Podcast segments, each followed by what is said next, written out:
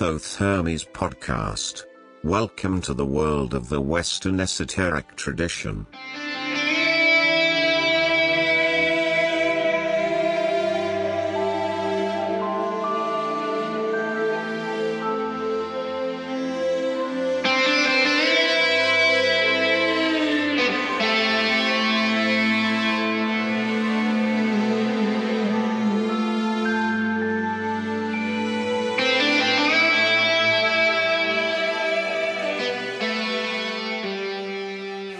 Hello, friends and listeners, and welcome to another episode, episode fifteen of season seven of the Thoth Hermes Podcast. And today is the fifth of December twenty twenty-one. The year is closing its end. And, uh, well, I'm very happy to have you back here to our show. Welcome to this new episode. And welcome to a great interview with somebody who is returning to this show. Second time, he is with us, John Michael Greer. And following what he was uh, uh, telling us last April, um, it was a huge success with our audience. So I hope you will enjoy just as much this new episode. But before I delve into the details about this interview with John, let me welcome all of you. All of you who are new to the show and all of you who are returning customers. And first of all, today, I want to say thank you. One or two new Patreons have joined. So I may say not only thank you to those who are my patrons now and are new patrons, but also would like to invite some more of you to become patrons of the show. We really need your support. It's not made up. We need that. We cannot be without you. And uh, well, if you want to make that show really sustainable, please stay with us and become a patron. Go on the website, thoth hermes dot com, T H O T H E R M E S dot com. There is that Patreon button. Push on it and say how much you want to give us for each show. One dollar is the start thing to become a member. And well, thank you so much. If you choose that, it would be great. Um, but once you're on the website, then that's of course free for everyone. You go there and you see all the previous episodes. More than hundreds of episodes await you there. If you haven't heard of them yet, or if you missed some of them, you can get not only the shows, but also all the show notes with a lot of links and information. It's really become now a great source of link knowledge because, well, you imagine one hundred people that we've had on that show and one hundred very interesting people. And so everyone has a link there and you can find their work. It's it's really becoming a little encyclopedia. Well, um, I also would like to uh, point you to the feedback, of course, like I do every week. Hope you don't mind I say that every week, but, well, I need more feedback. I always get a few, and I'd love more feedback through Twitter, feedback through Facebook, but mainly through email, info at thoth hermes dot com, or through the contact page on the website, which is just there, and you just push on the contact side page, and you have a contact form that you can fill in and send me questions or criticism or ideas or whatever is on your mind about this podcast. Do let me know. Right. This interview this week is a few minutes longer, and I think uh, you will enjoy that. So I won't be too long here today with that intro. Um, I would like to present you our first piece of music. We have three pieces of music as always. This week, it's again music that I chose, and next week, I think we will have again music from some of our listeners, one of the audience who gave me some of their music. Uh, let be surprised next week. But this week now, the, we have, were a bit eclectic once again. The first piece is um, by somebody who I believe many of you might know, Dean Evenson. He is a New Age musician of a certain age already. And uh, he created with his wife, uh, I believe, a, a, a, a company, Soundings of the Planet, they are called, in Tucson, Arizona. And um, so they have done a lot of recordings in that field. And we are going to hear from their two thousand four uh, uh, recording Sacred World chants.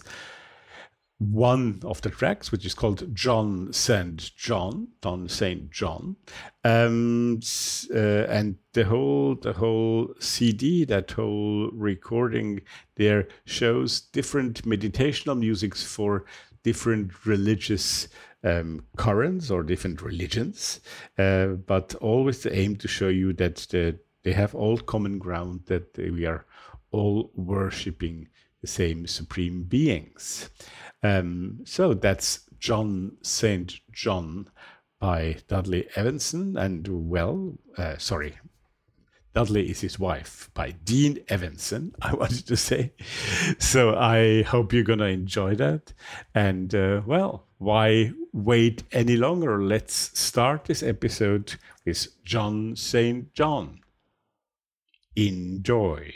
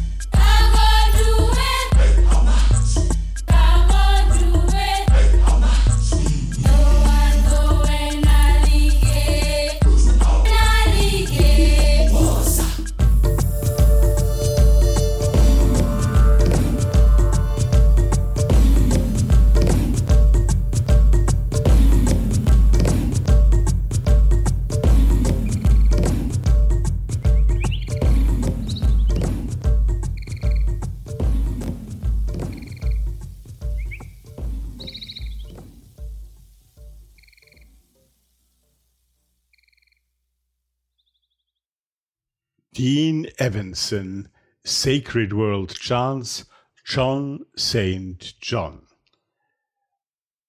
Okay, and now another John, John Michael Greer, and you can imagine that I'm more than pleased to have him back on the show this week. Um, you have been really excited, everyone, to have him with us on the show a few months ago now. It was in April. Uh, I believe it was the highest download figures we had had ever. So, and of course, it's a great pleasure for me also for that reason, but for various other reasons, to have John Michael Greer back here. He's a widely read author and blogger. And what I like about him is not only his extraordinary knowledge, which you will find out again this week, because we are going to talk uh, about the uh, occult revival of the nineteenth century. So it's a historical episode today. He is going to talk about that with me, and I think it uh, will be really, really interesting for you. The statements he make and the ideas he has about that history, quite fascinating, and the big, big overview that he has on the subject. You can really learn a lot from him. What I also like about John Michael is that he is um, very much also involved in uh, spirituality and ecology, and builds bridges there, and he also talks a lot, not in this show, but in his books, in his blogs, about the future of the industrial society. Um, he was the great archdruid of the ancient order of druids in America, and um, he he is really an active occultist as well himself. So having said all that, um, that explains, of course, why he knows so much. And uh, usually I read you a little excerpt from a book by the people that I present to you. I've done that last time uh, when he was with us. Um, today I chose not to, to read from a book, but rather from his blog, because just to inspire you, I can only read a short part of it, uh, but it will show you how well he writes also there, and maybe will inspire you to go on ecosophia dot net, which is the blog that is called with subtitle Toward an Ecological Spirituality. And that's really what it is. Uh, And I think we all occultists need to be aware of those things, and uh, um, we should be we should be having more, paying more attention on on those subjects. So um, I hope you will go and read his blog also there, because it is really, really, really worth it. Okay, so uh, John Michael Greer will be coming to us Uh, shortly, just to read you two or three paragraphs from that latest blog entry from December the first, so very fresh, on his Ecosophia blog, which is called An Empire of Dreams. There's a fond belief among the comfortable classes of our time, and for that matter every other time, that the future can be arranged in advance through reasonable discussions among reasonable people. Popular though this notion is, it's quite mistaken. What history shows, rather, is that the future is always born on the irrational fringes of society, bursting from uh, forth among outcasts, dreamers, saints, and fools. It then sweeps inward from there, brushing aside the daydreams of those who thought they could make the world do as they pleased. Consider the Roman Empire in the days of its power. While its politicians and bureaucrats laid their plans and built their careers on the presupposition that their empire would endure for all imaginable time, a prisoner on a Mediterranean island, exiled for his membership in a despised religious cult, saw the empire jacked with wars, famines, and plagues, ravaged by horsemen galloping out of the east, and finally conquered and fallen into ruin, to be followed by a thousand years of triumph for his faith. We call him John of Patmos today, and his vision forms the last book of the New Testament. He was a figure of the uttermost fringe in his own era, isolated, powerless, and quite possibly crazy. He was also right. Thus, it's important to keep a close eye on the fringes of contemporary culture, the places where the future is being born out of the surging tides of unreason. One of the things I watch most closely with this in mind is the burgeoning realm of contemporary conspiracy theories. Those reveal far more than the conventionally minded imagine, irrespective of their factual accuracy or lack of same. as Alain de Botton commented of religions, whether conspiracy theories are true or not is far and away the least interesting question about them. To begin with, the popularity of conspiracy theories is a sensitive measure of the degree to which people no longer trust the conventional wisdom of their time. That's an explosive issue just now, and for good reason. The conventional wisdom of our time is fatally out of step with the facts on the ground. Look across the whole range of acceptable views presented by qualified pundits, and by and large you'll find that a randomly chosen fortune cookie will give you a better guidance. The debacle in Afghanistan is only one reminder of the extent that the popular joke about economics, what do you call an economist who makes a prediction, wrong, that can be applied with equal force to most of the experts whose notions guide industrial societies. Well, well, a lot to be thought about. But now we go back by one hundred fifty years, at least, almost two hundred years, and we will talk to John Michael Greer on the phone and talk to him about the occult revival. Enjoy.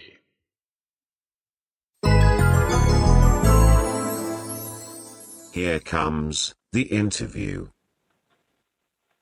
It is an enormous pleasure to have John Michael Greer back here on the Thoth Hermes podcast. John, good evening. Welcome back. Thank you. It's a pleasure to be on again. Well, thank you. And um, well, actually, I think I might tell our our listeners uh, why we are going to discuss tonight, the subject we are going to discuss tonight. Initially, we were going to meet today in order to talk about your new book and uh, uh, well, well, we'll tell people later when it really will appear, because of course in those days you never know when things happen, and the book had mm-hmm. to be postponed, not from your end but from the publisher's end, and um, then we said hmm. as usual as usual they had trouble getting paper. That's exactly that's amazing, yeah. Isn't it, in those days? Yeah, mm-hmm. Absolutely. So we were thinking, well, but we should use the time we blocked for that, and because there's always so much to talk, we'll talk about that book when it will appear in a couple of months. So that's an announcement that John will be back on the show. But um, so today we decided to talk about the history of the occult and about a very particular subject within that history, uh, the occult revival of the nineteenth century. And we will extend a bit into the twentieth century, because John and I, we both believe that, of course, you cannot just stop maybe at World War One, because it goes much beyond that, and we will try to figure out why. So, uh, J M G, as people call you, um, how how would we, uh, how should you define occult revival? Maybe we should start with a definition first. Okay. Um To get to, to make the definition make sense, I want to do a little context building first. Mm-hmm. The thing to keep in mind here is that occultism, which had been um, a very important thread in West in Western cultures all the way through the Renaissance and the early modern period, got shoved aside, um, discarded, thrown out of of, pop, of polite culture. Mm-hmm. Um, very, very forcefully, um, in the second half of the seventeenth century, say from sixteen fifty to seventeen hundred, a little later than that um, in, in Central Europe. But um, all of a sudden, you couldn't talk about that stuff. And th- there were a few exceptions. There were a few um, sort of venues and places within within Masonic lodges, within some other places. But generally speaking, um, any any occult topic was rendered just completely out of line. Intelli- you know, cultured and intelligent people don't deal with that sort of thing, or if mm-hmm. they do, they keep their mouths very tightly shut. Okay. Then, then came Éliphas Lévi, and um, you had. Um, From from, sort of from some initial stirrings in the early nineteenth century, you suddenly had an explosion of interest in occultism, um, heralded by his book, Doctrine and Ritual of High Magic. Mm-hmm. And all of a sudden, the occult was back. A lot of people, a lot of intellectuals, a lot of cultured people, um, a lot of a lot of public interest refocused on occultism and helped lay the foundations for the the ongoing interest in the occult that we've seen since then. That that transformation of, of interest, that redirection of interest back to occultism after the period of, of where, where occultism was suppressed, That's the occult revival of the nineteenth century. And yes, it, it's, I mean, it's, its legacies are still very much with us now, but it was also, you know, a, a process that kicked off um, in the middle years of the nineteenth century and continued straight through into the twentieth. Absolutely. But maybe we, you could tell us why this suppression happened. I mean, it was the church, basically the Catholic Church, basically. But why do you think suddenly, why had it been accepted earlier and okay. suddenly everything that was occult uh, was oppressed? Mm-hmm.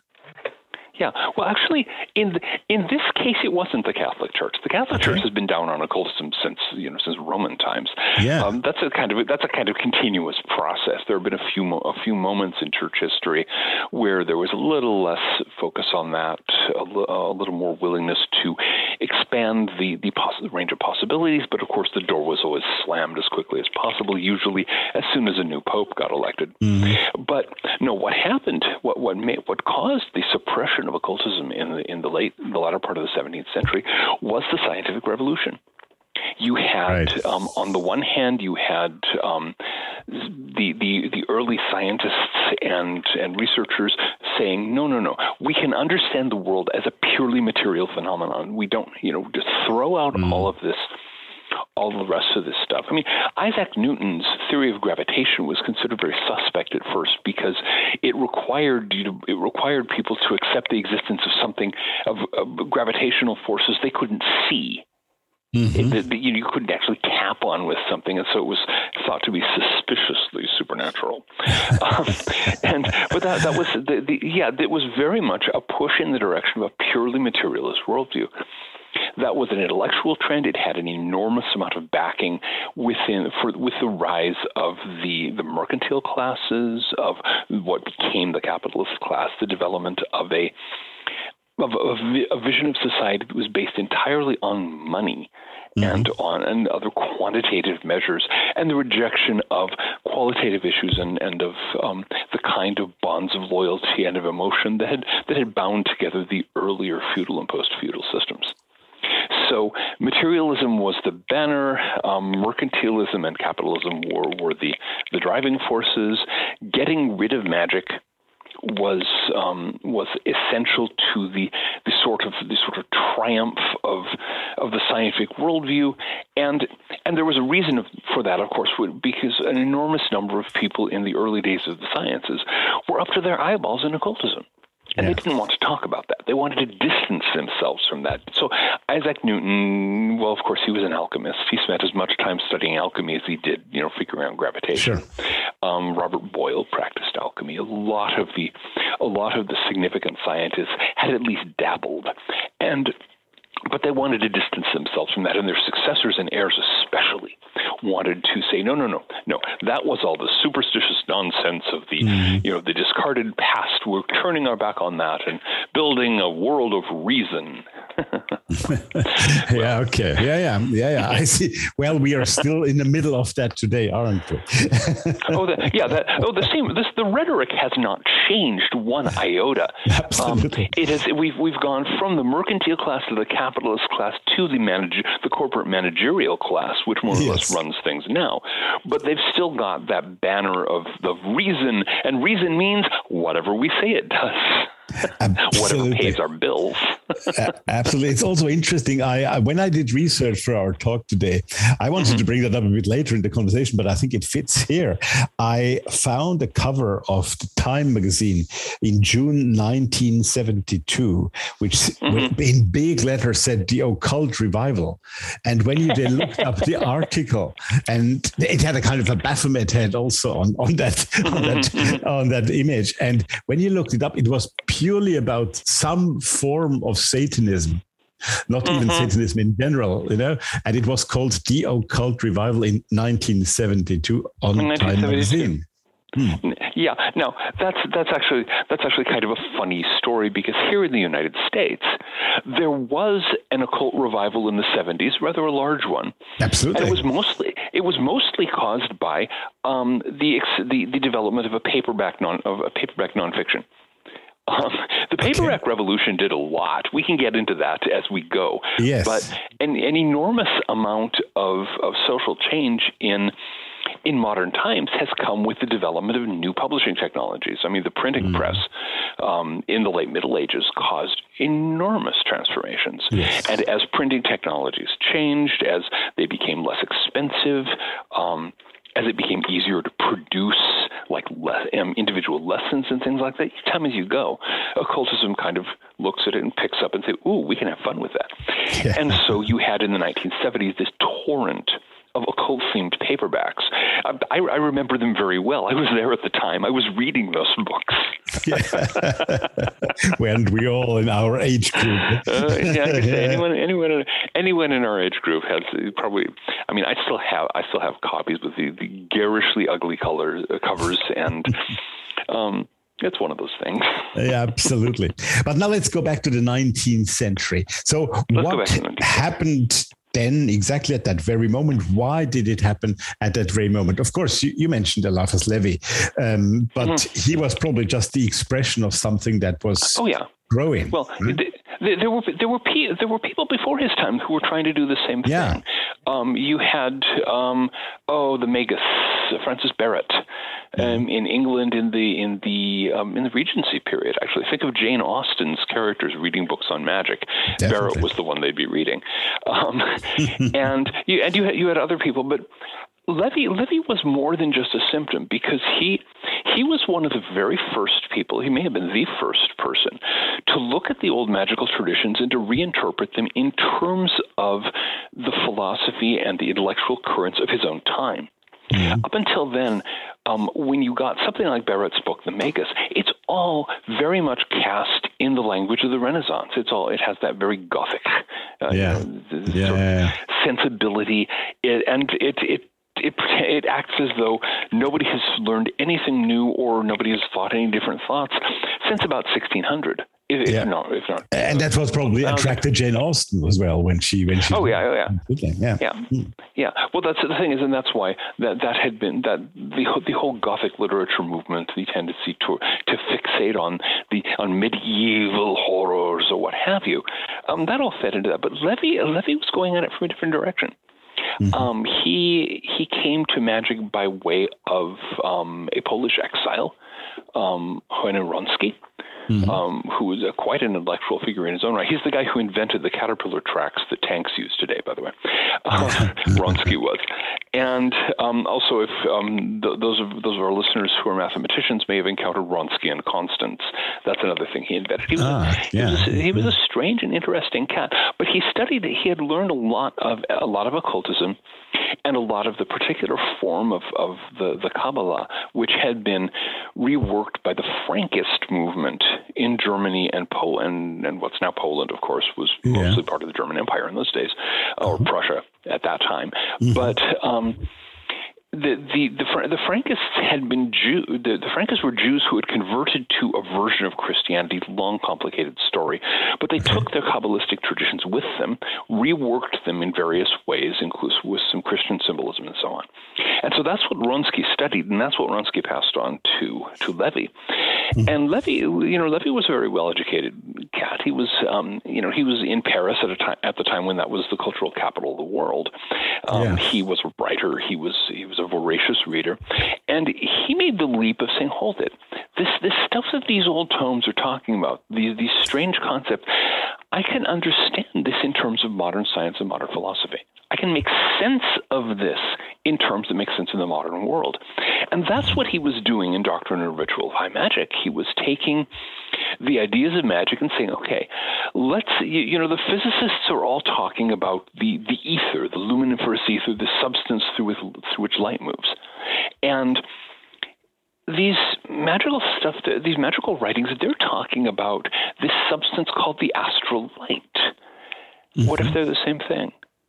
Mm-hmm. And you know, and here's this this this guy this this guy in Germany named Schopenhauer who's writing about the will, of course, and yes. and, and the will and represent you know the world is will and representation. Mm-hmm. Um, and he wasn't getting a lot of publicity in the philosophical scene at those days, but Schopenhauer's stuff got a lot of write ups in in popular media, Absolutely. In magazines at the time, yeah. and yeah. so So there's Lévi reading the world, the world as will and representation. If if by representation we think imagination, then we have Lévi's basic formula of the world of, of will and imagination is the keys to magic. And now, as it happens, I think Schopenhauer met him halfway there. Um, in um, Schopenhauer, the, I've, I've studied Schopenhauer rather a bit. He's of great interest to me. Uh, but yeah. one of the, in one of his other books, uh, the Will on the Will in Nature, he has a chapter where he talks about magic as something that can actually happen and explains how um, you know his theory actually makes sense of it. I have no idea if Lévi read that. I haven't okay. been able to document that one way or the other, uh, but certainly Lévi was picking that up. And so that's what happened, is that Lévi came came out to the world with the with his this book that was setting out magic not as a, a you know a gothic a romantic gothic superstition from the Middle Ages, but as something that made sense in modern terms. Mm-hmm. I didn't know at and, all. I am ashamed I didn't know at all about Schopenhauer mentioning magic in any of his books. I'm, okay, I'm really, yeah, no, yeah, it's, impressed. Yeah. It's in it's in the world. It's in On the Will in Nature. It's uh-huh. you know Amazing. Chase it down. Mm-hmm. Um, yeah, and. And, and and so Lévi does this, and there had been this sort of slow groundswell of interest in magic all through the first half of the nineteenth century. Right. Um, maybe it was the fact that with the with the collapse of the Ancien Régime, with the collapse of, of pre-revolutionary or pre-French Revolution Europe, um, a lot of people had had their worldviews shaken to the ground. Things were changing very fast. People were open to new ideas. Um, and that was also the case of Lévi, also politically, because if I remember well, he was first in the, uh, he was wanting to become a priest, and he had a love mm-hmm. affair, so he was thrown out of the seminar, and mm-hmm. then he was a, quite an active socialist at the time of eighteen forty-eight, oh, yeah. and uh, the revolutions mm-hmm. at that time, mm-hmm. the, the, the bourgeois revolution at that time, and uh, quite surprising that he would then, at the time, turn to occultism. Was that... Mm-hmm. Did you, in your in your view, did he turn away from his political views to become an occultist, or was that part of this occult revival that it had a new, uh, say, philosophical, political background? Well, I think I think the, he his, now his socialism, of course, we, we have to remember that socialism was a much broader and more complex phenomenon in those days. This was before Marx got his stranglehold on the of course, um, yeah, you know, Marxian yeah, ideas, yeah, yeah. And so social, socialism um, covered the ground from Charles Fourier, with his who was frankly crazy, um, who insisted this is the guy who insisted that the oceans would turn into lemonade once his political system was was adopted. There were there, there were a lot of people writing um, socialist tracts, and or associationist was another term. The idea was that people working cooperatively could make a better world, and so if if you read Lévi's um, political works, like the Bible of Liberty, which was the one that got him some prison time. Um, it's mild. It's amazingly mild. He's calling for shocking things like public education. Amazing. and, yeah, yeah, yeah, yeah, yeah. And, and but that counted that counted as socialist at the time. Yeah, yeah, and, yeah, yeah. Yeah. But so on the one hand, of course, um, he had been he his his socialism was um, basically a sort of general um, interest in having a less uh, a less screwed up government. And mm. French I mean French nineteenth century politics was enough to drive anyone to radicalism, yeah, yeah, one sure, kind or another. Sure, sure. And then and then of course after eighteen forty-eight, um, there was the short-lived Second Republic, and then Louis Napoleon um, staged his coup, declared the Second Empire, Napo- as you know, with himself as Napoleon the Third, um, and all of Lévi's political hopes were over un- yeah. until after, well, actually until until after very nearly after his death, mm-hmm. because it wasn't, it, it really wasn't until after the the, uh, the War of, of eighteen seventy, yeah, exactly. that yeah, and the fall the fall of the, of the Second Empire that there mm-hmm. was any chance of getting something something approximating a representative government, little things like that in France, yeah. Yeah. And so I think to one extent he was looking at the situation and saying, okay, well, that's not going to work. What can I do now that will actually help people? But there is a common thread here, because one of the things that's central to Lévi's idea of magic is the liberty, the freedom of the human individual. he was saying, okay, if we can't do it collectively by means of politics, we can achieve freedom individually by means of will and imagination, by means of self-mastery, self-control, and access to the to the astral light. Mm-hmm. And so, in a certain extent, he was taking his, his ideals and simply moving them into a more um, into a less overtly political, more individual, more, more spiritual context. Yeah. Yeah, yeah, I see what you mean. Yep, yeah. And I mean, he was so influential that even somebody like Aleister Crowley would then say he he was a reincarnation, because I think he was he was he was born around the time that that that uh, a few weeks after after Lévi had died, I, and yeah. at some point he at some point he said that about. you know, you know, you know, he he he claimed that he he he worked out this whole series of of past incarnations, all for the greater glory of Aleister Crowley. Yeah. As it happens, as it happens, I think he was right in a certain sense, not not about Éliphas Lévi, but I think he had been a, an, an occultist in the in his life immediately before, because there was another occultist who died in eighteen seventy-five in within the right window, so to to reincarnate as Crowley, um, Paschal Beverly Randolph, who was an American African ah, American yeah. occultist, yeah, yeah, yeah, and yeah, who yeah, was yeah. who was emotionally unstable, obsessed with sex and magic, um, constantly mm-hmm. got into fights with everybody who helped him. Um, and yeah, I mean, he, he he was basically the same kind of personality. That sounds familiar. Yeah, exactly. Exactly. Yeah, yeah, yeah. So I fig- yeah, so yeah. I figure that P B Randolph reincarnated as as Aleister Crowley, and oh, and, and Ra- Randolph also. Um, Love to make up stories about where he got his various teachings and so on, and so yeah, yeah, they, yeah. they had a, they had a lot in common. You're absolutely right. Do, but I wasn't aware not, that they had this, that date connection, like you just yeah, mentioned. Yeah, yeah, the, this, yeah. yeah, just to, don't don't mention don't mention this to you know hardcore Aleister Crowley fans. They don't. No, no, no. I, I, know, I know, I know, I know, I know.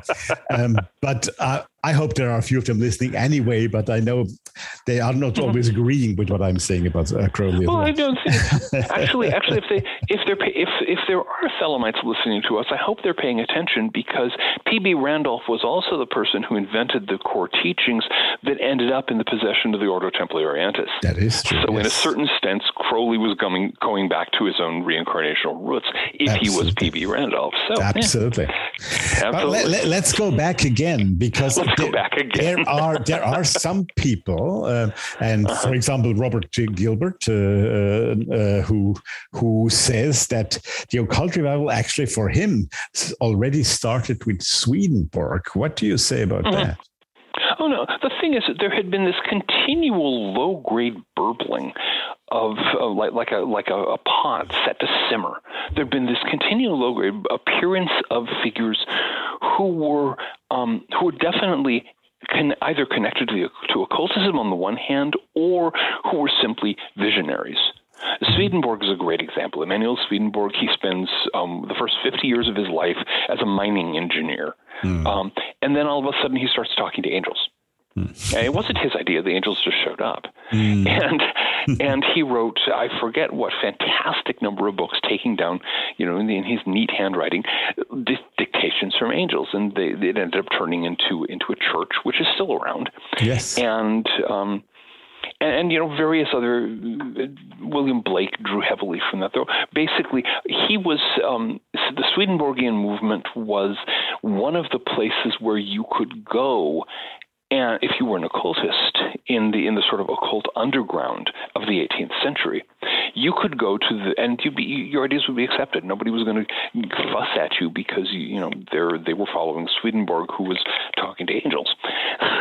And so, I mean, if you want to say that it begins with Swedenborg, then, well, you know, you can just keep on going back, because, um, you know, there's Jacob Böhme. Yeah, there's exactly. um, who, yeah. who was also hugely influential in his own time yeah. in yeah. the same...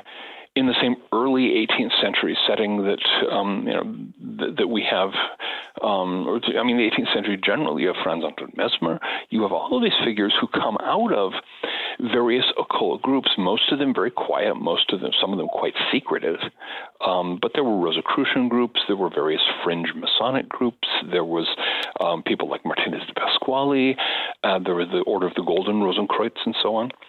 Um, mm-hmm. There was always there were always people who were interested.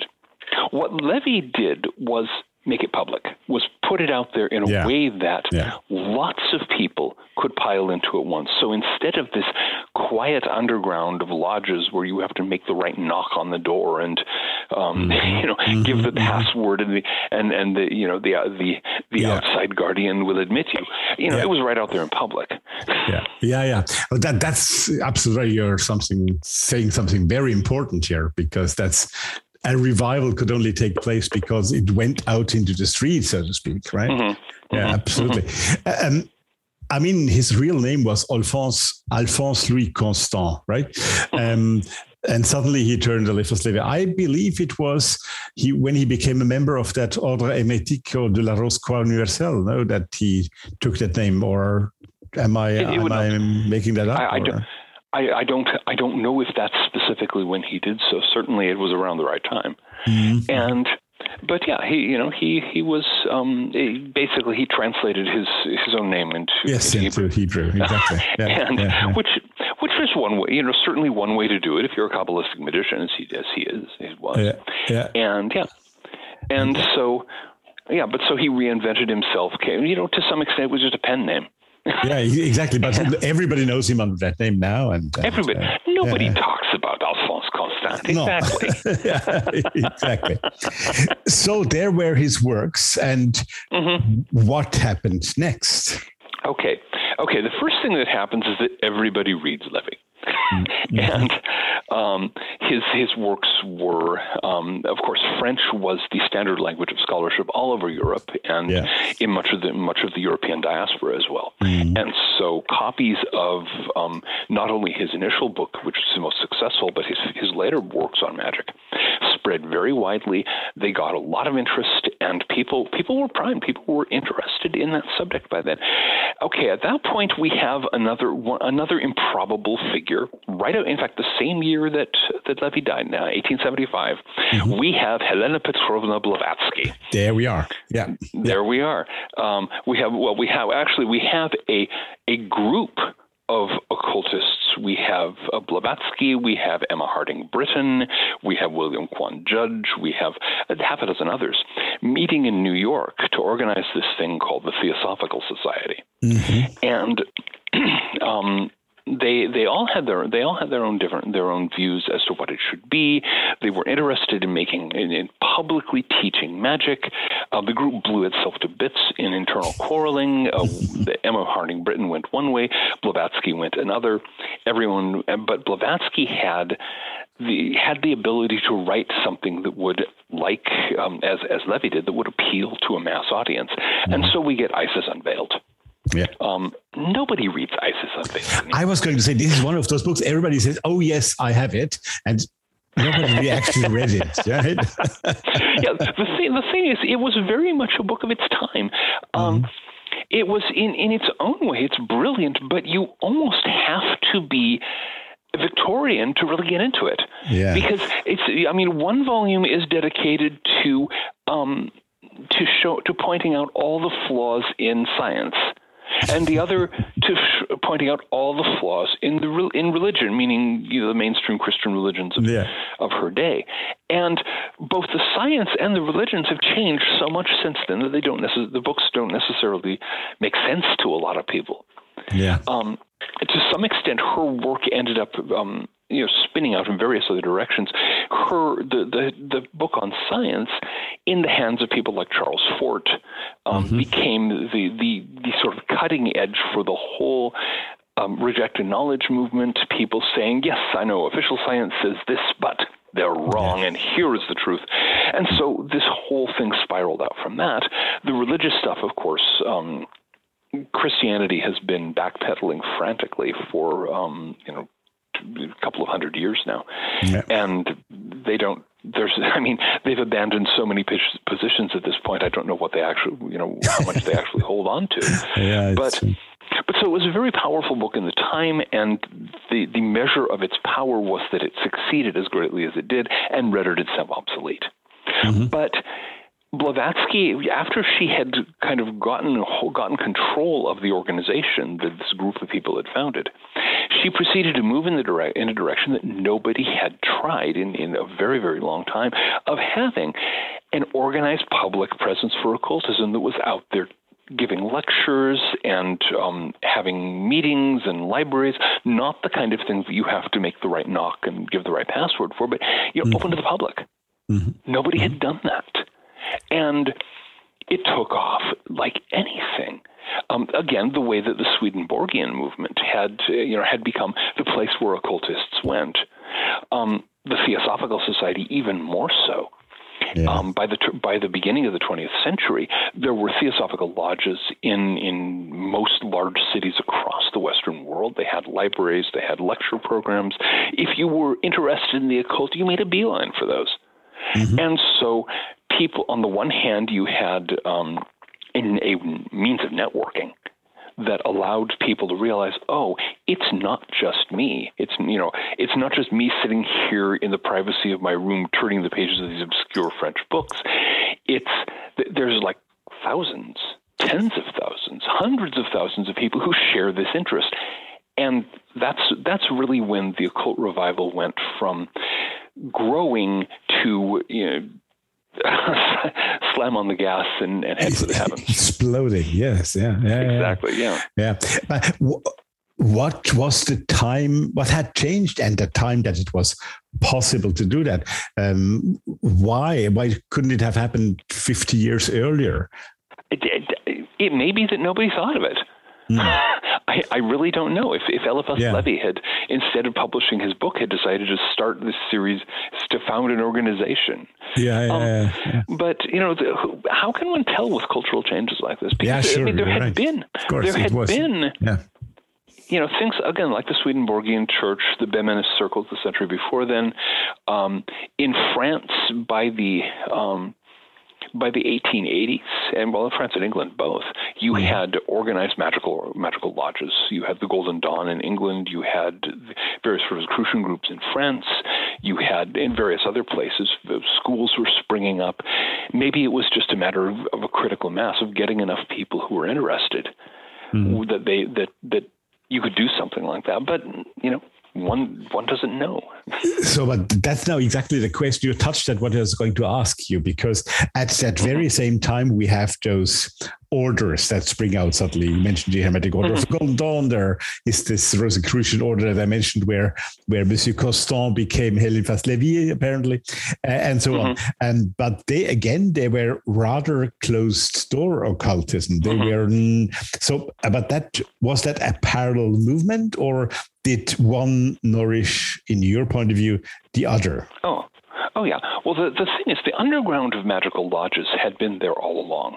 Yeah, um, we have we have records of, of some of those from from the end of the seventeenth century, and especially as Freemasonry took off, and lots of people, lots of men learned how, how to run a lodge, mm-hmm. how to run a voluntary organization with its own rituals and its own structure. Then Masonry was the boot camp of magical lodges. You you joined the sure. Masons, you learned Masonry, you said, "Ooh, I can do this," and then you went off and you founded a Rosicrucian order or something like that. Yeah, and so um, exactly. so you. You had so you had this this this concept of, of the magical lodge as this this secret organization with the the, the knocks and the passwords and the whole nine yards, mm-hmm. um, and so that that was a continuous current all the way through there, and you constantly had these little situations where people would pop from that into public, um, you know, as with. Um, Oh, uh, Francis Barrett, who I mentioned, um, who yeah. seems to have had some kind of Rosicrucian connection. We don't mm-hmm. know which of the various Rosicrucian orders. Mm-hmm. But as once the Theosophical Society got going, once it became obvious that it was possible to to really go places with this, you had um, a lot of people from the magical lodge scene got them got involved with the Theosophists. Um, several of the leading members of the Golden Dawn, for example, were um, were involved in the Theosophical scene. William Wynne Westcott, um, yeah. William Butler Yeats, Yeah, both of them yeah. were yeah. were not not only members of the, leading members of the Golden Dawn, but they were also members of the esoteric section, the inner circle of the Theosophical Society. Mm-hmm. And so they, you know, they did what they could to to guide the Theosophical movement. It didn't it didn't save the Theosophical movement. We can get to what happened, but. Um, But it certainly helped spread an interest in, in occultism beyond merely what Blavatsky said and, and the various things that she taught, but in, to help turn it into a general interest in the occult, in, in the occult traditions and mm-hmm. the way things went. Um, I think it would be interesting now to speak about what happened to Theosophy, because it's kind of typical to what happened to those movements in general, mm-hmm. even though it happened much earlier to them than to others. Oh, yeah. Well, the, the the problem with Theosophy, of course, is that during Blavatsky, during Blavatsky's life, it was very much a one-woman show. It was yeah. Helena Petrovna Blavatsky and the people she picked to run things for her.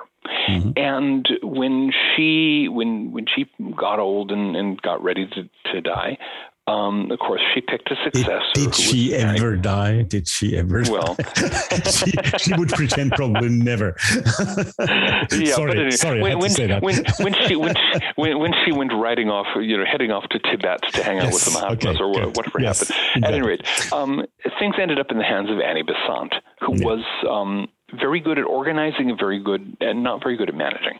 Mm-hmm. And um, and she had increasing problems, and, and the, the whole movement, you know, there were these grand visions and plans and hopes of worldwide brotherhood and all this kind of stuff yeah. that were not going along too well. We had this little thing called the First World War yeah. Yeah. that made it very clear that a lot of the dreams of the, of the turn of the century were never going to be fulfilled. Mm-hmm. And so the Theosophists bailed into, they, they convinced themselves they had a Messiah. They convinced themselves that young Jiddu Krishnamurti, mm. who was the son of a servant at the uh, Theosophical headquarters in yeah. in Adyar, outside of Chennai, um, and that he was the Messiah. He was the next world teacher, a figure of the stature of Buddha and Christ. Mm. And they built up this whole this this whole messianic trip, the Order of the Star in the East. And then Krishnamurti reached adulthood and looked at the whole thing and said, "You folks are crazy." And he publicly, at, at a big public meeting in, in the United States, a big public meeting of mm. the Order of the Star in the East, he told everyone that, "No, I'm not the world teacher. There, you know, truth is a pathless land. You will not get it by following me." And he dissolved this organization that was made, yeah. to, and the Theosophical Society imploded. Imploded, yeah, sure. It sure. just, you know, it sur- I mean, it survived, but it survived as a tiny fraction of its previous yeah, membership. Yeah, sure. and it still exists in all and of course, yeah, yeah, yeah. And the thing is, this also happened, please note, a matter of a couple of months before the great stock market crash of nineteen twenty-nine. And Theos- mm. the- Theosophy had drawn very heavily from the well-to-do classes, not the very rich, but the, you know, the sort of middle classes and middle mm-hmm. and upper middle classes. That a lot of people who were dependent on inherited money, that was what gave them the, the resources and the, the, you know, the free time to spend their time doing theosophical things. And then nineteen twenty-nine came along, and the whole um, house of cards collapsed, and an enormous number of people who had been comfortably well-to-do were flat broke. Yeah, and so was yeah. the Theosophical yeah. Society, and it never recovered from that from that yeah. crash either. Mm-hmm. So you had that, you know, the failure of dreams. You had the um, the the um, attempt to force. to force the universe to behave by by get, going off on a messianic thing, uh, very much like what happened with the New Age movement and the whole twenty twelve business. Um, Absolutely, yeah, yeah, which, yeah, yeah, which it, yeah. it, you know, it's it, again, the New Age movement survived after a fashion. There are still New Age types out there, but it's a tiny fraction of what it was before twenty twelve. And for the same reason, if you convince yourself that the universe is going to transform itself totally and a wonderful new age of light and reason is going to dawn, you're going to be disappointed.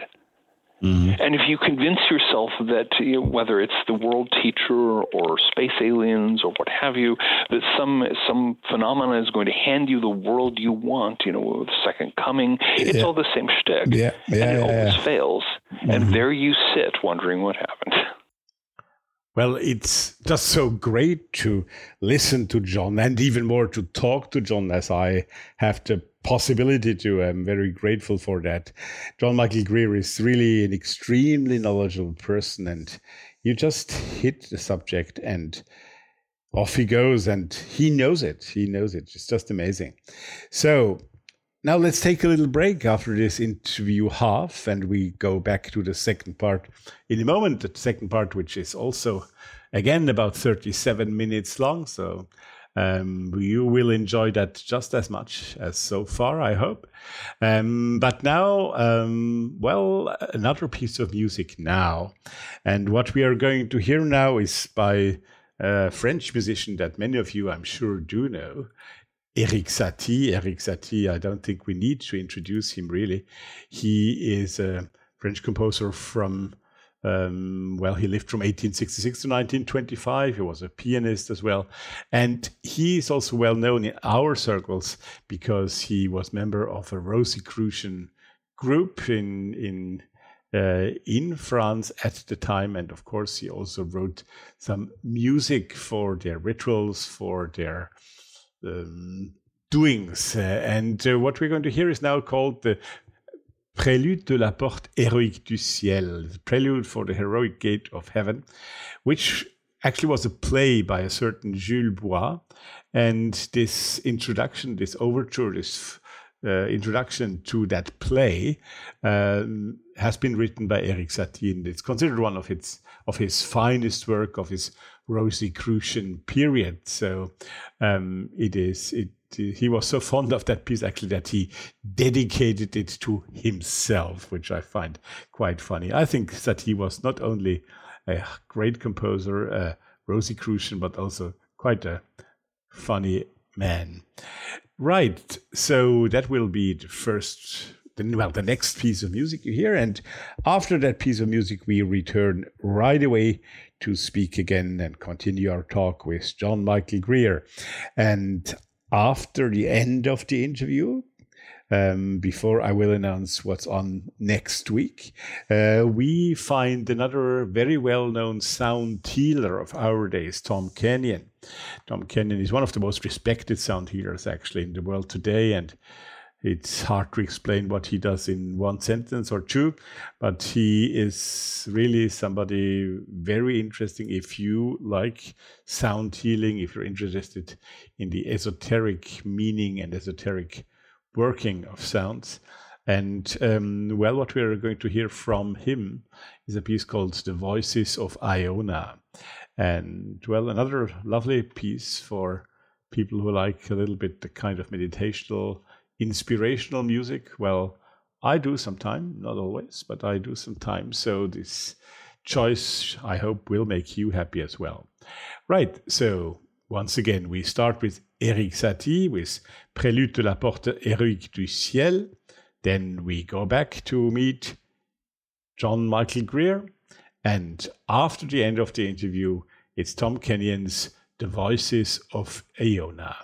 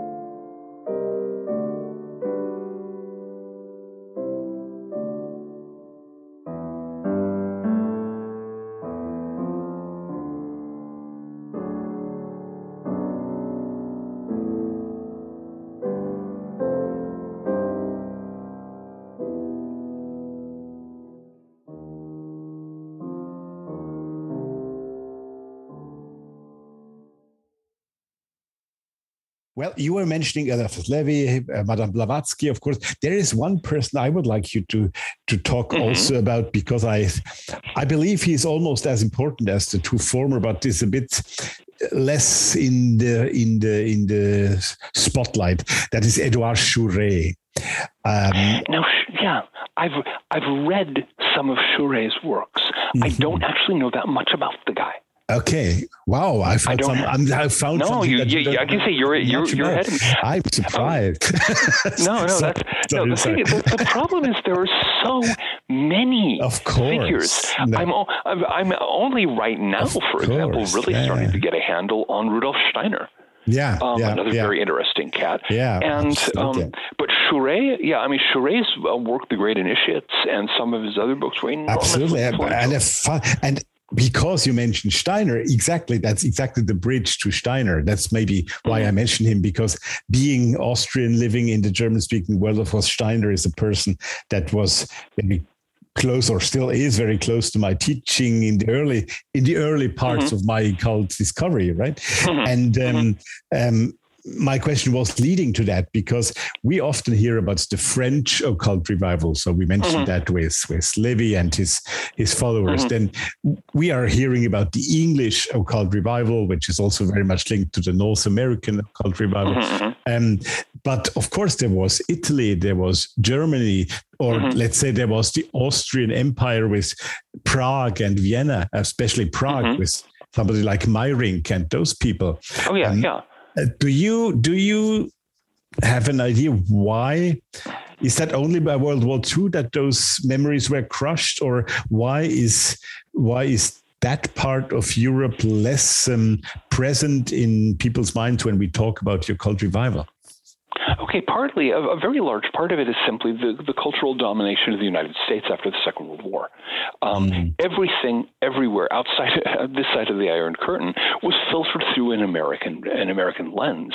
Mm. And many, you know, Ameri- Americans are generally familiar with things that are written in Eng- uh, written in, in, yeah, in, in the sure. English language. Sure. Um, a modest number of Americans are familiar with things that are written in French, because up until fifty years ago, French was the usual language that you got taught if you were in the upper mm. in, in the upper echelons of American society.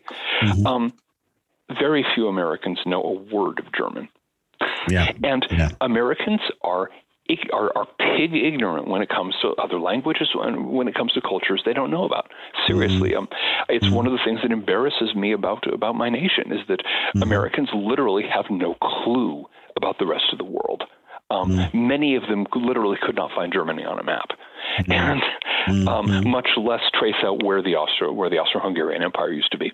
Yeah. And so because of that sort of that sort of U S-centric view that's got splashed all over the world by our media and our publishing industry and so on, um, the, the immense occult resources of the German-speaking countries have been have been largely neglected, except for, you know, for those few people willing to to learn a little German. yeah, yeah, yeah, um, yeah. Probably. So, so you don't think it's also a political matter that somebody like um, I don't even want to give that name, even though I think it's very important. And um, people are just seen as uh, being abused by fascism. That's what I think, or being fascist, and that's why you don't talk about the occultists of those countries. Or is that is that? Uh, I think I think I think theory? that might.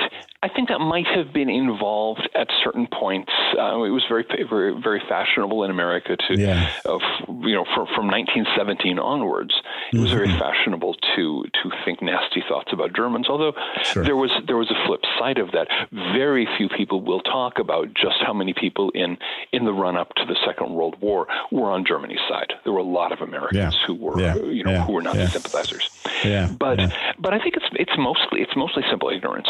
Um, I would, um, well, here, here's an example. One writer who is known very well over here um, is Franz Bardon. True, and yeah, yeah. and his his works were translated. They were translated into some of the worst English I have ever seen. um, the the early know, the yeah. first trans the first translation of his three main books was dreadful. You could figure out what he was, what what the, what the writer was saying, what the translator was saying, but he very clearly had about a high school knowledge of English at best. Mm-hmm. And mm-hmm. but but those books were were. were widely read. They were, you know, passionately discussed. There are there are many people over in the, here in the United States who who practice the system, especially now that there's a better translation available. Yeah. And now now Bardon himself, of course, was ethnically Czech. He was. And Czech, if, yeah, you talk, yeah, if you talk yeah. to anybody, if you talk to anybody from, from the Czech Republic, they they insist on František Bardon, of course. Yes, sure, but, sure. But but he wrote in German, and mm-hmm. so um, but he, the, this is an example of the way that something that was, you know, very much part of the German occult world, the German language occult world, was enthusiastically received in the United States. And I really think if you know if any of our listeners has has an interest in making a splash and, and you know, a little bit of money as well, translate some good German occult texts out of copyright stuff from the nineteenth and early twentieth centuries. Translate it into English. Mm-hmm. Get it placed with some American publishers. There yeah. are people, or British publishers. Yeah. There are people out there, firms out there that will snap it up, and there will readers would love to see it. It's just that, again, you know, we're Americans. We're pig ignorant about other cultures, and we don't speak any language but our own. And one could start, for example, with the novels of the mentioned Gustav Meyrink, because they are novels oh, that yeah. easier access maybe uh, also to a larger public, but they're they have an exoteric and a really esoteric layer, so they, they, mm-hmm, that, mm-hmm. that's something very interesting as well. Oh yeah, no, but Meyrink could be great.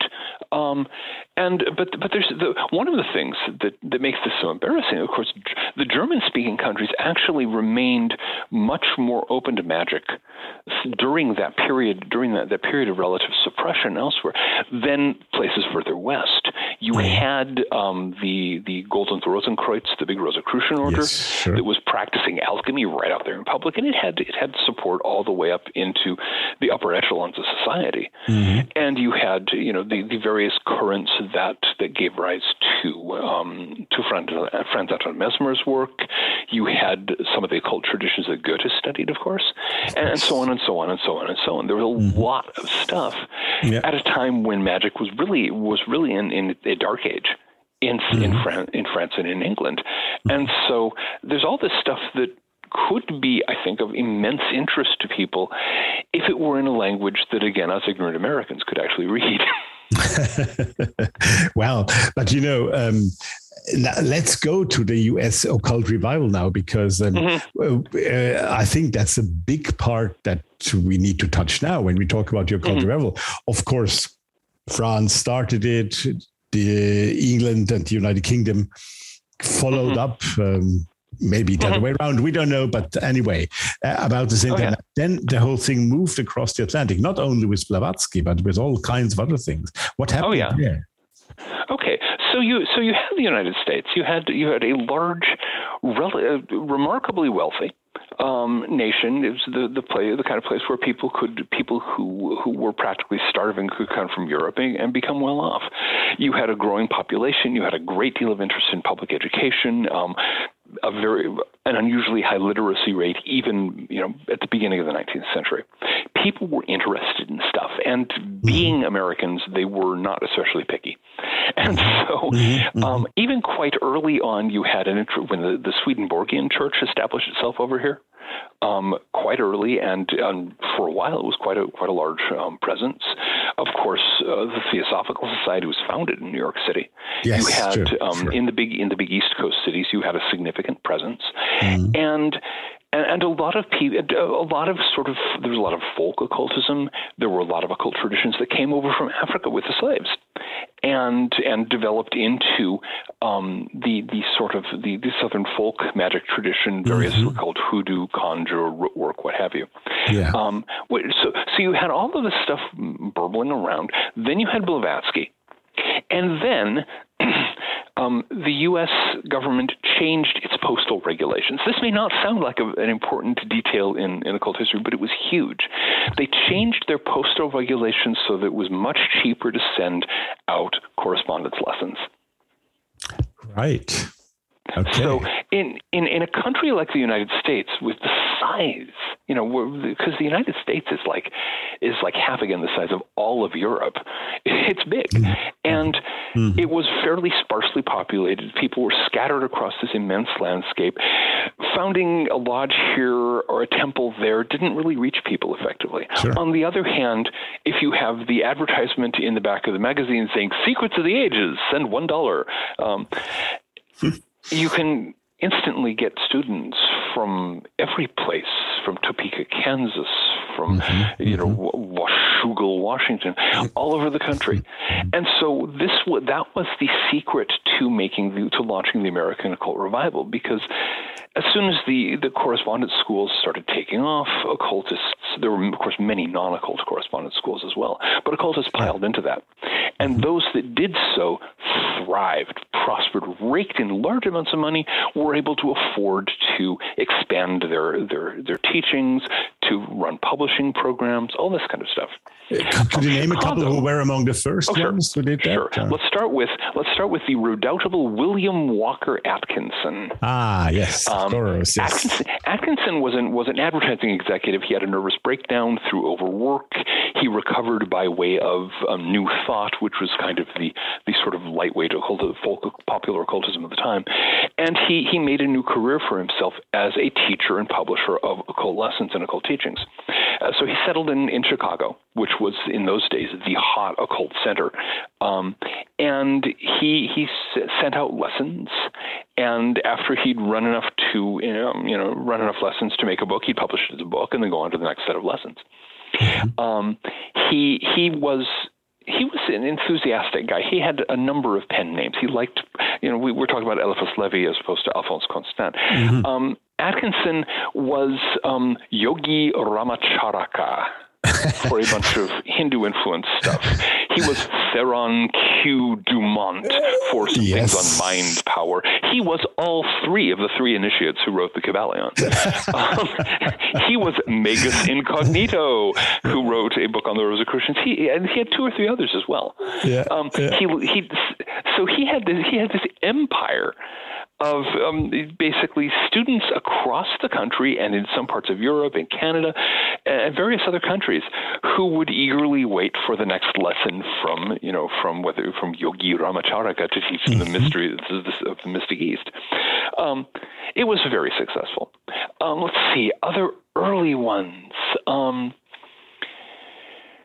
Oh, really, really, a lot of the ones that everyone that everyone remembers these days were came from came between the wars. The wars, yeah, um, exactly, like AMORC, for example, yeah, or yeah, yeah, yeah. yeah you had, yeah, you, yeah, yeah, you had, you had AMORC, you had, um, you had Max Heindel. Actually, he, yeah, of course, setting up yeah. the, the Rosicrucian Fellowship with his his sort of uh, astrology plus Christian mysticism, uh, which was a follower, who was a follower of Rudolf Steiner somehow. Max oh Steiner. yeah, yeah, yeah. yeah well, basically, basically, Heindel Heindel studied with Steiner, and said, yeah. you know, this is really good, but we need to we need to transform this into a form that the average person can make sense of. Exactly. Uh, yeah, and yeah. so, and thus the Rosicrucian cosmo-conception and all this other stuff, they're still a going concern. Paul Foster Case is another yeah. was another great example. Yeah, he was a, yeah. a Golden Dawn offshoot, mm-hmm. and so on and so on and so on. Yeah, yeah, yeah. And so that was the, those correspondence courses. Um, and so that should, that little change in federal regulations, which which you can, I mean, at this point nobody bothers. You just um, post it to the internet and, and download it as a P D F. Exactly. But, no, but that's true. I, I I wasn't aware of that. That's an interesting point with the with the postal uh, fee change. That's that's really mm-hmm. really yeah. Yeah, amazing. amazing. You know, maybe maybe the, the mystic Mahatmas from their their citadels, the Himalayas, you know, tweaked yeah, the minds yeah, of some American yeah, yeah. legislators and changed the law. But, but yeah, probably it, it was, Blavatsky it was, was sitting up there and did that. Exactly. Yeah, there she is. Yeah, she's she yeah. beaming telepathic to the yeah. telepathic um, influences to the Postmaster General. Exactly. Um, But yeah, um, but so so the, so the American Occult Revival, it started out very derivative from Europe, and mm-hmm. then it got very derivative from every place in the world. America, America is a melting pot in more than an ethnic sense. Sure, uh, sure. Everything ends up here, and it but it gradually it it's it very it started developing its own flavor, its own approach to occultism, and. Um, Uh, my my theory sometimes is that those things in America also happen more easily than, for example, in Europe, because um, uh, the U S A seems to be more, if I say spiritual, I mean it also in a religious way, in a, in a general way of thinking. You would much more easily hear an American um, thank God, even if he's not a church member or things like that. Um, do you think that attitude also had an influence that occultism in general as a spiritual school oh, yeah. was more easily accepted and carried along? Oh, yeah.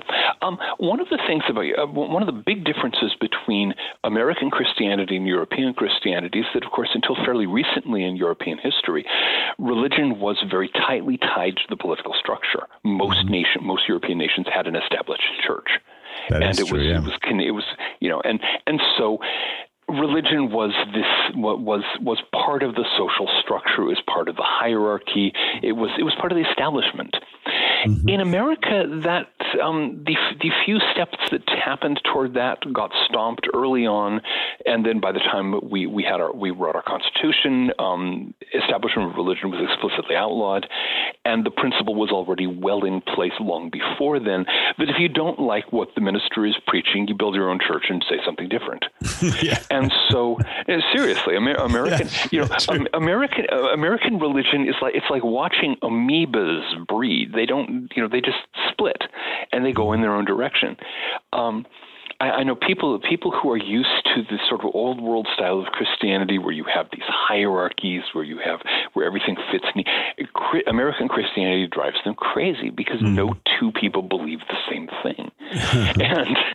and so, and there's very much this this American ideal of, um, you know, coming up with your own truth and gathering enough people to build a church. Um, mm-hmm. the, w- mm-hmm. Here where where I live in East Providence, you can walk three blocks and there's a little storefront church. It's literally in a in a, in a used really? storefront, and it's it's one it's an African American church, but it doesn't have to be. It could have been almost any ethnic group. But yeah, basically, some somebody, um, a couple in this case, I don't remember their names right at the moment, but they found they they became convinced that they had a little different view of what the Bible taught than anyone else, and so they you know founded a church. And every Sunday, if you if you get within earshot, you'll hear the singing, you know, the, the singing and the preaching there. They've got a following. And, of course, and, tax laws know, are also very favorable of those churches yes, in the U S. Yes, mm. tax, tax law, the, the tax laws certainly help. But, yeah, America, you, you have to remember, um, the America was, was settled by religious fanatics. No, exactly. Exactly.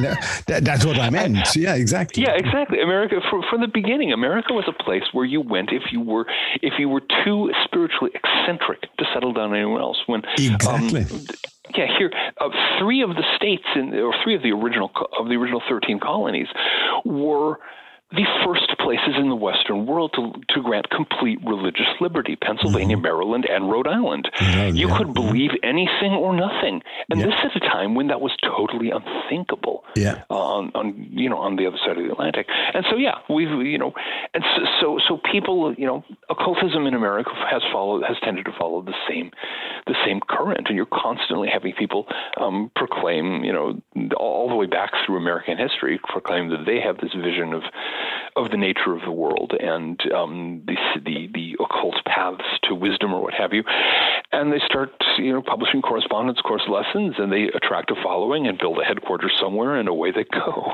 Mm-hmm. Amazing. Now, I have to ask you, which you're going to be surprised that I'm asking it now and not at the very beginning, but I think it's mm-hmm. somehow it fits at, and now at this moment. How would you, John Michael Greer, how would you define occultism? Okay, um, there are two definitions here, and and you have to use both of them. It's one of those awkward situations where one definition won't work. Mm-hmm. Let's start with the word itself. Occult literally means hidden. It has yeah. a, I, I have to tell my American readers, remember, I, remember we're ignorant, okay? I have to remind people all the time, it does not come from the word cult. Okay. Yeah, yeah. Oh, so yeah. If something, oh, really? Yeah. yeah. If something is occult, it's hidden. We talk about like the moon occults a star yeah. when it passes yeah. in front of it's it. It's not or, the O C cult. It's occult. It's not fact. The O C cult. That'd be the Orange County cult. That's yes. in California, I'm sure. It's one of those churches but, we don't we aren't talking about. Yeah, there's plenty of those. But yeah, so you so so so there is basically, and so it is. Occultism is the study of things that are hidden. The it, the word occultism, I mean, it used to be occult philosophy. That was what Cornelius Agrippa called it. Three mm-hmm. books of occult philosophy. Yeah. The philosophy of the stuff that's hidden. Now, there are two where we get the two definitions that things are hidden for two reasons. They're hidden on the one hand because they're suppressed.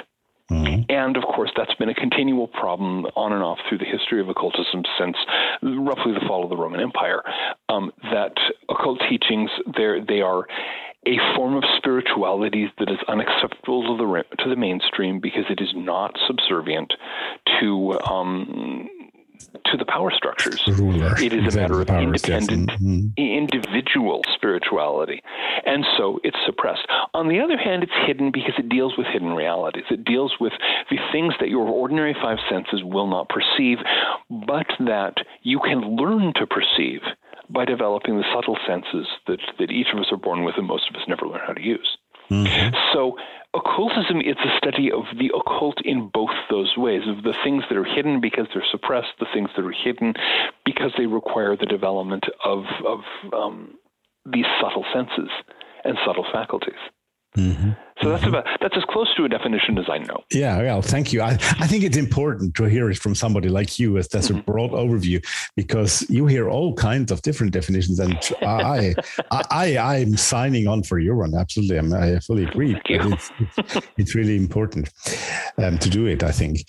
Um, occult revival, nineteenth century, early twentieth century, mm-hmm. um, and then.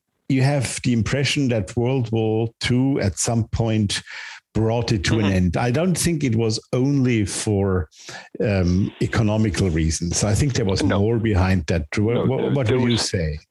There was much more behind it. On the one hand, there is the awkward fact that a lot of the that some some of the significant figures in national so in the National Socialist Party were up to their eyeballs in occultism. Mm. Rudolf Hess, Heinrich mm. Himmler, arguably Hitler himself. Yeah. And there was a lot of stuff going on with um, with the Nazi movement and so on that mm. set off a lot of people's alarm bells. And so there was from from the war from the, the war on, there was a lot of backing away from occultism mm-hmm. and because you don't want to be associated with that. On the other hand, that was also the period of the triumph of technology. Um, you had yes. uh, to, uh, you had the, the various the, the scientific discoveries that had been mostly been that were mostly made around the the end of the nineteenth or beginning of the twentieth century finally worked their way into the technological sphere mm-hmm. during mm-hmm. the war. And then all of these enormous technological innovations, all these breakthroughs that took place under the pressure of, of, of military necessity, mm-hmm.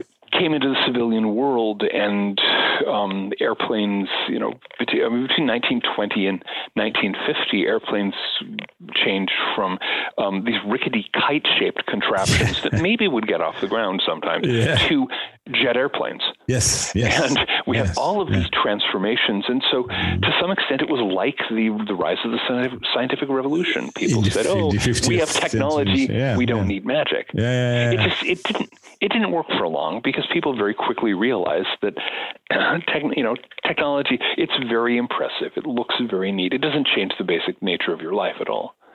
Yeah. And, you know, there are the, the need for the need for meaning and purpose and value, the need for a living connection, a felt living connection with the cosmos. Which it can take away if you're not careful. Exactly. Mm-hmm. Exactly. Yeah. Yeah. Mm-hmm. Technology gets in the way of that, but also it certainly doesn't fill that void.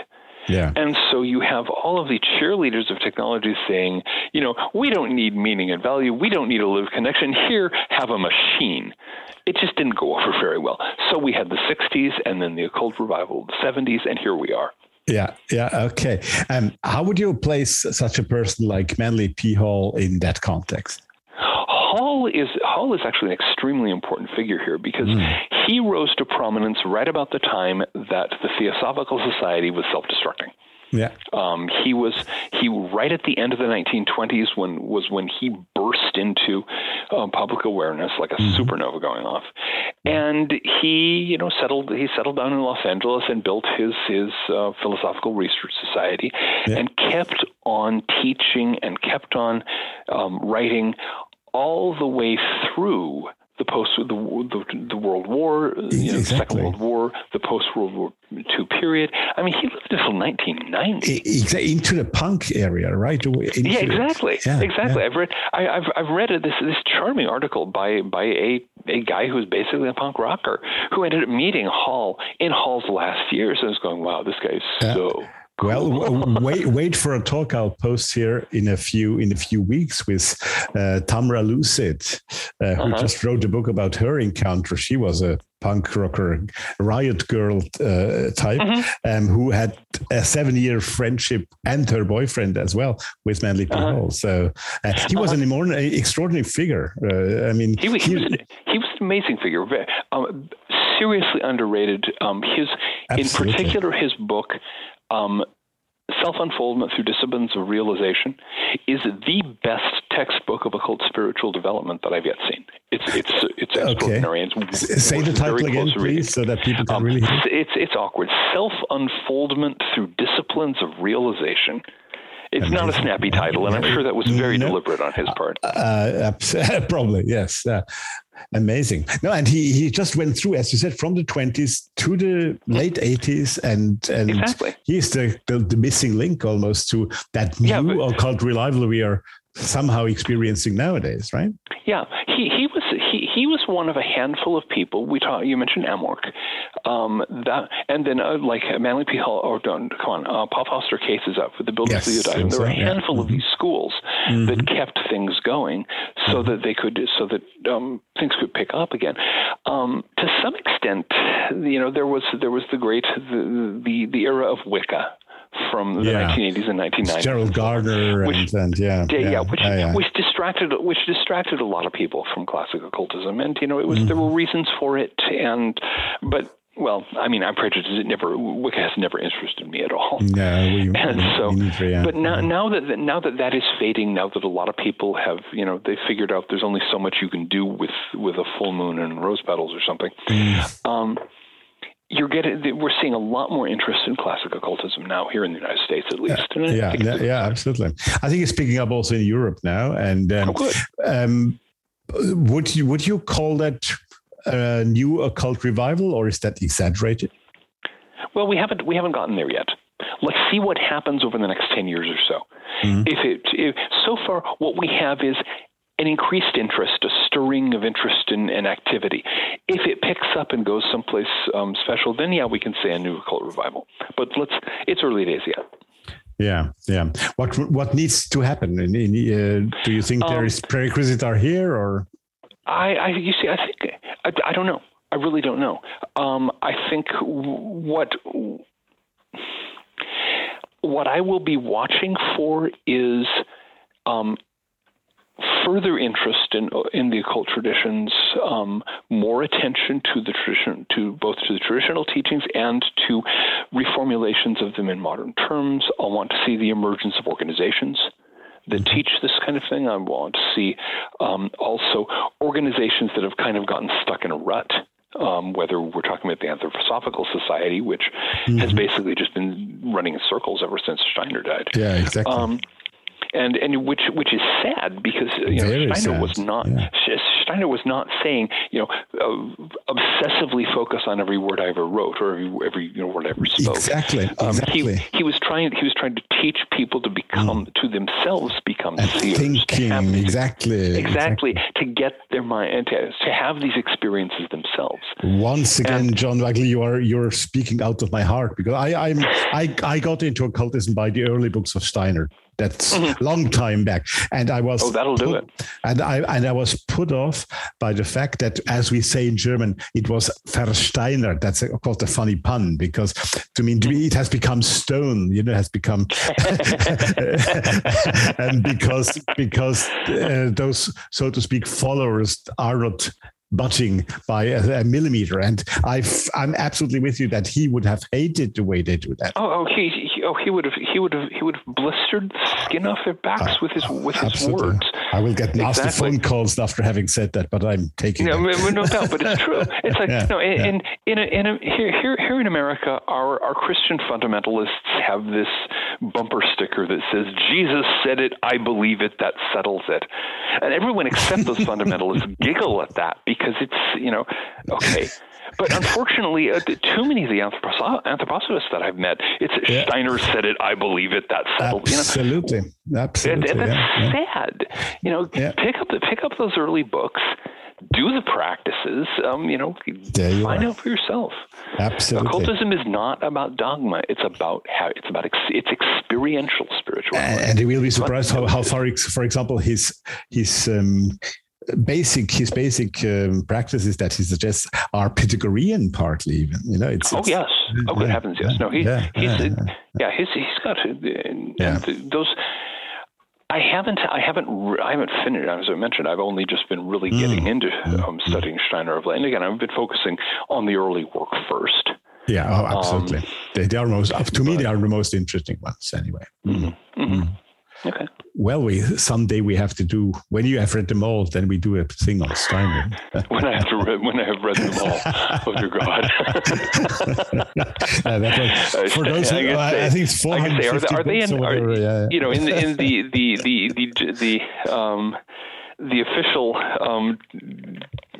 Yeah, the, the listing the of his works. Yeah, yeah, Are yeah. they in four figures yet? They're close to it. I mean, no, not quite, but, but uh, something like but three hundred fifty or many something. Hundreds, yeah. But what, what we must say, of course, they were not written by him. They were all um, taken down stenograph by stenographers when he had his speeches. Uh, mm-hmm. only, only about the first ten books were really written by him. Mm-hmm. And that was mm-hmm. also makes the point that he has said it, and that's why I believe it, makes it so um, ridiculous. Because how many errors might have happened when they were taken down? So there's that.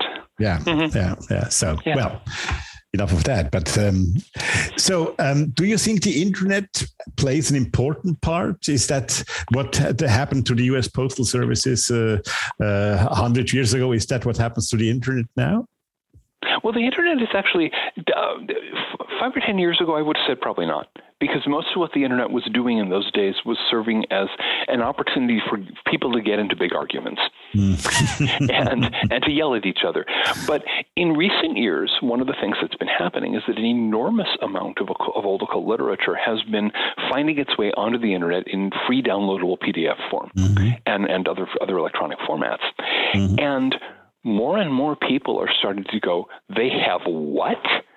And downloading stuff by the by the by the bucket load.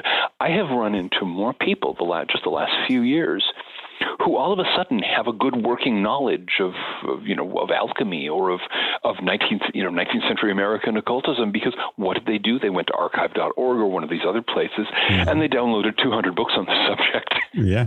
in yeah. a period of half an hour.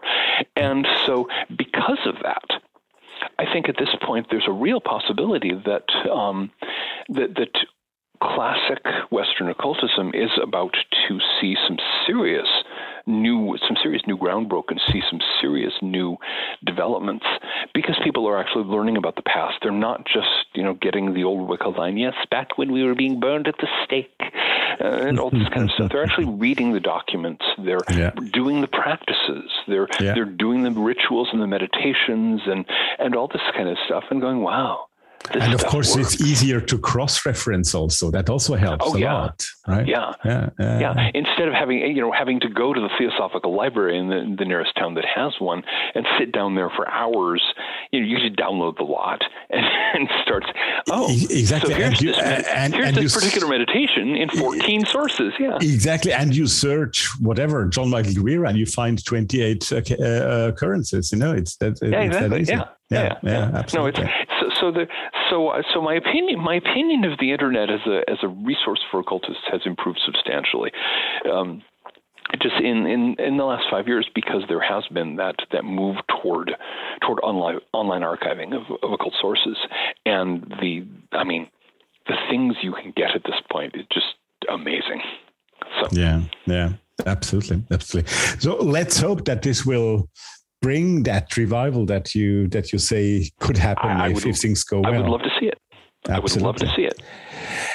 John, it's been a great hour and almost ten minutes in your in your um, company, and I greatly enjoyed it, and I, I'm sure that our listeners greatly enjoyed that as well. And I certainly um, had a good time. So, that's yeah. that's good. I'm happy you had. And so, as I said, we will be back with you here on the Thoth Hermes Podcast.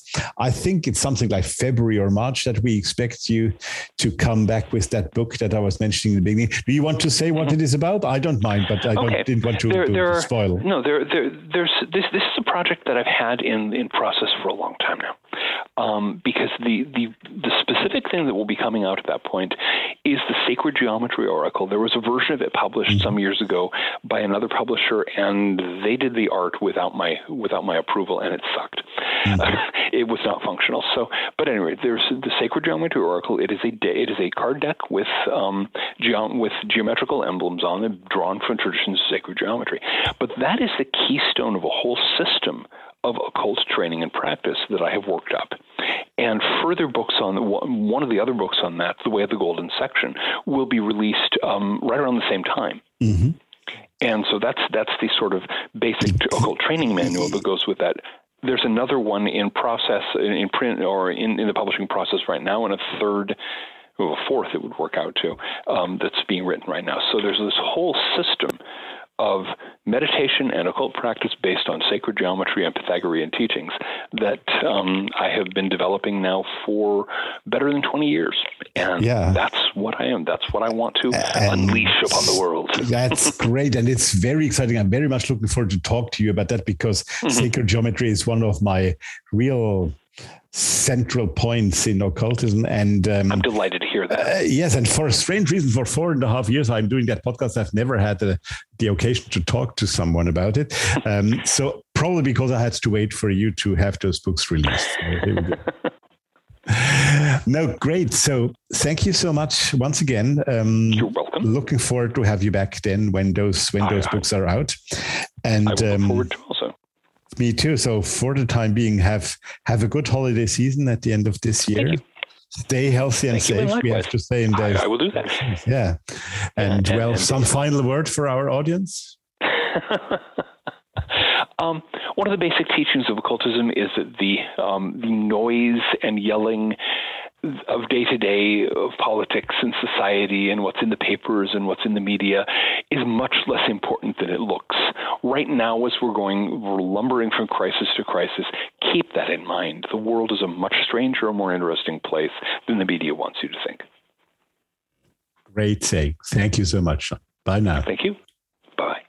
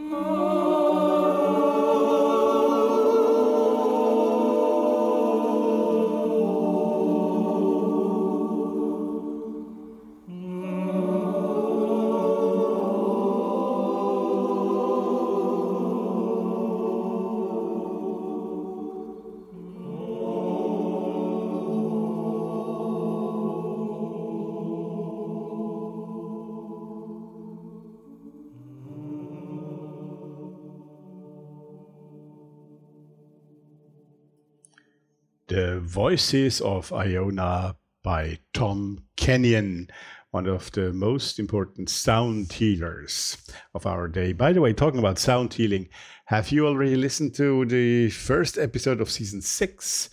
Jonathan Goldman, another one of those great sound healers of our day. And if you haven't, you should go there. It tells you a lot about sound healing in general and about his work in particular, but uh, also a really great show, like the interview we had today with John Michael Greer. Thank you so much, John Michael, to have been with us today. And as you could hear, my dear friends and listeners, he will be back. He will be back in, well, I guess it'll be March or April. I can't tell exactly. It doesn't depend on him or me. Will depend when those book and card sets on sacred geometry will finally be released. And sacred geometry, as I have told you before, is one of my favorite subjects, and certainly John Michael Greer is one of the most instructive people on the matter as well. So this will be an exciting moment for you, for me, and for everyone, I hope, involved.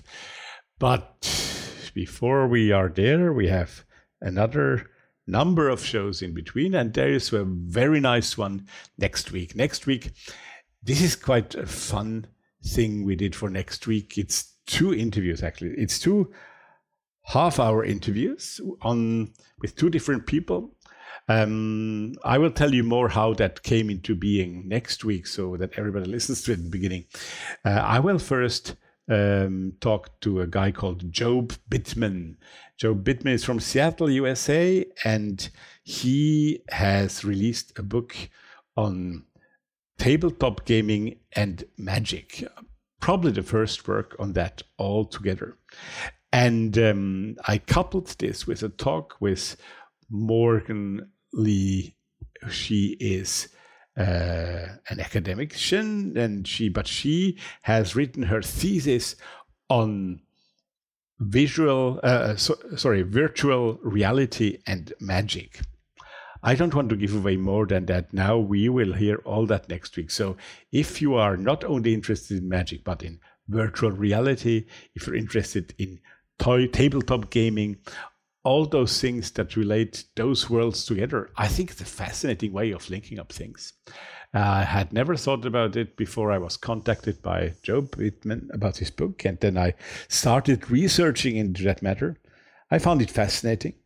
And so I hope you will find it fascinating too next week. So come back on the twelfth of December for that great um, double interview episode, episode sixteen it will be.